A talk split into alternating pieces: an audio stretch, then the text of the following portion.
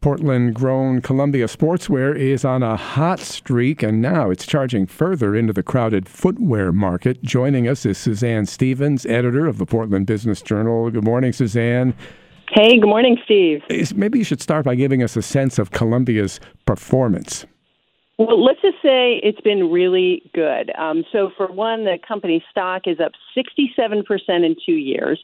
Uh, it recently passed Adidas America, which has its North American headquarters here, to become the second largest athletic outdoor employer in Portland. That's behind Nike, of course.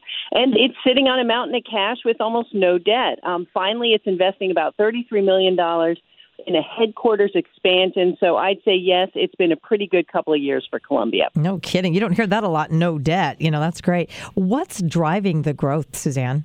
You know, this has been a great story. It's actually our cover story from last week, and it's it's just a, a really a strategic reengineering that CEO Tim Boyle introduced a couple of years ago. It included really digging deep on the internet to learn more about Columbia's customers and really deepen those relationships. It also expanded direct sales, and uh, you know, I think probably most importantly, it hired and promoted uh, numerous executives, including adding Peter Rupp. Uh, Peter was a two-decade Nike executive um, who's now the VP of footwear at Columbia.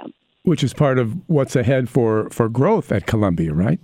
Yeah, that's right, Steve. So that's what we kind of hinted at at the beginning. Um, Tim Boyle has said for years that he thinks Columbia's footwear sales could really take off and become the company's largest category. And just this past August, the company unveiled the first line of athletic footwear. Um, now, of course, there's plenty of competition there. We mentioned Nike already, but there's no denying that Columbia's had a lot of success with what's a, a really a disciplined and sometimes conservative approach to growth. So this is going to be really interesting to watch as Columbia kind of, you know, as we said, drives further into footwear, and we'll see where it lands. It's weird because when I think of Columbia and footwear, I think of Sorel boots, but you're talking about athletic shoes, right? Yeah, absolutely. If you walk by any of their stores now, you see these great displays in the window with more, definitely a more athletic look to the shoe that still has an outdoor feel. All right, we'll keep an eye on it. Thank you. That's Suzanne Stevens, editor of the Portland Business Journal.